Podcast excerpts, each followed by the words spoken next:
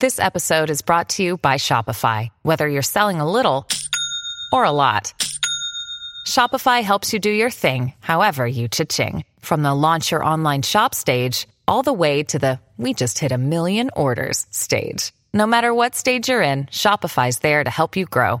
Sign up for a $1 per month trial period at shopify.com slash special offer, all lowercase. That's shopify.com slash special offer. Good morning, Oregon. It's Tuesday, June 29th. This is Andrew Theen with a news briefing from the Oregonian and Oregon Live.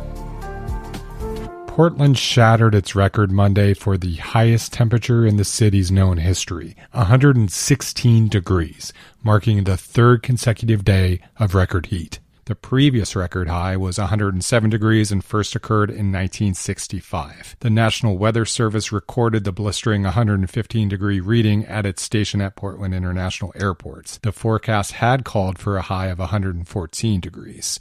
Roseburg and the Dalles also broke records, and several cities tied or approached record highs across the state. Temperatures are expected to plunge into the high 90s Tuesday and remain in the low 90s or high 80s throughout the week.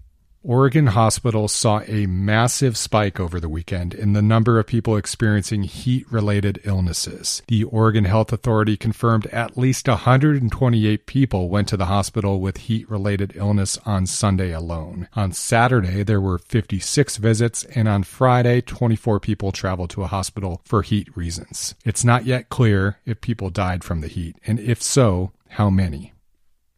Three Grant High School softball players and the Northeast Portland School's longtime coach filed a federal lawsuit claiming the school violated Title IX rules by providing substandard conditions to the softball team while the boys' baseball squad has a brand new facility. Deborah Engelstad has coached the Grant softball team for 35 years. She and three teenage players filed the lawsuit. Plans for a new softball field were included and then scrapped at Grant as part of the $138 million high school renovation that was just completed. The plaintiffs say they've been sounding the alarm for four years, but to no avail. The softball team now practices and plays at nearby Wilshire Park on a dirt field with portable toilets and no electricity. The boys team now has a state of the art field with bathrooms for both teams and fans, as well as pitching machines and an artificial turf surface. There is a plan for a new softball field, but it requires city approval. Portland public school officials said they were aware of the lawsuit.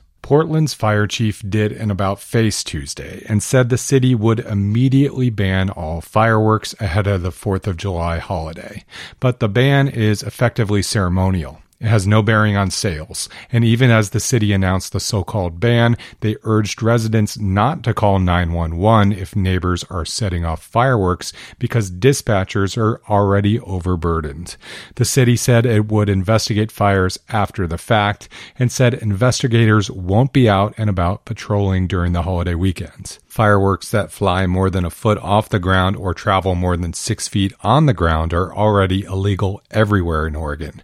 On Monday, the Bend Bulletin reported that the city is banning all fireworks until July 9th, but that also doesn't apply to sales. Over in Washington state, Clark County banned the sale and use of all fireworks starting Tuesday and running through midnight on the 4th of July. Thanks for listening.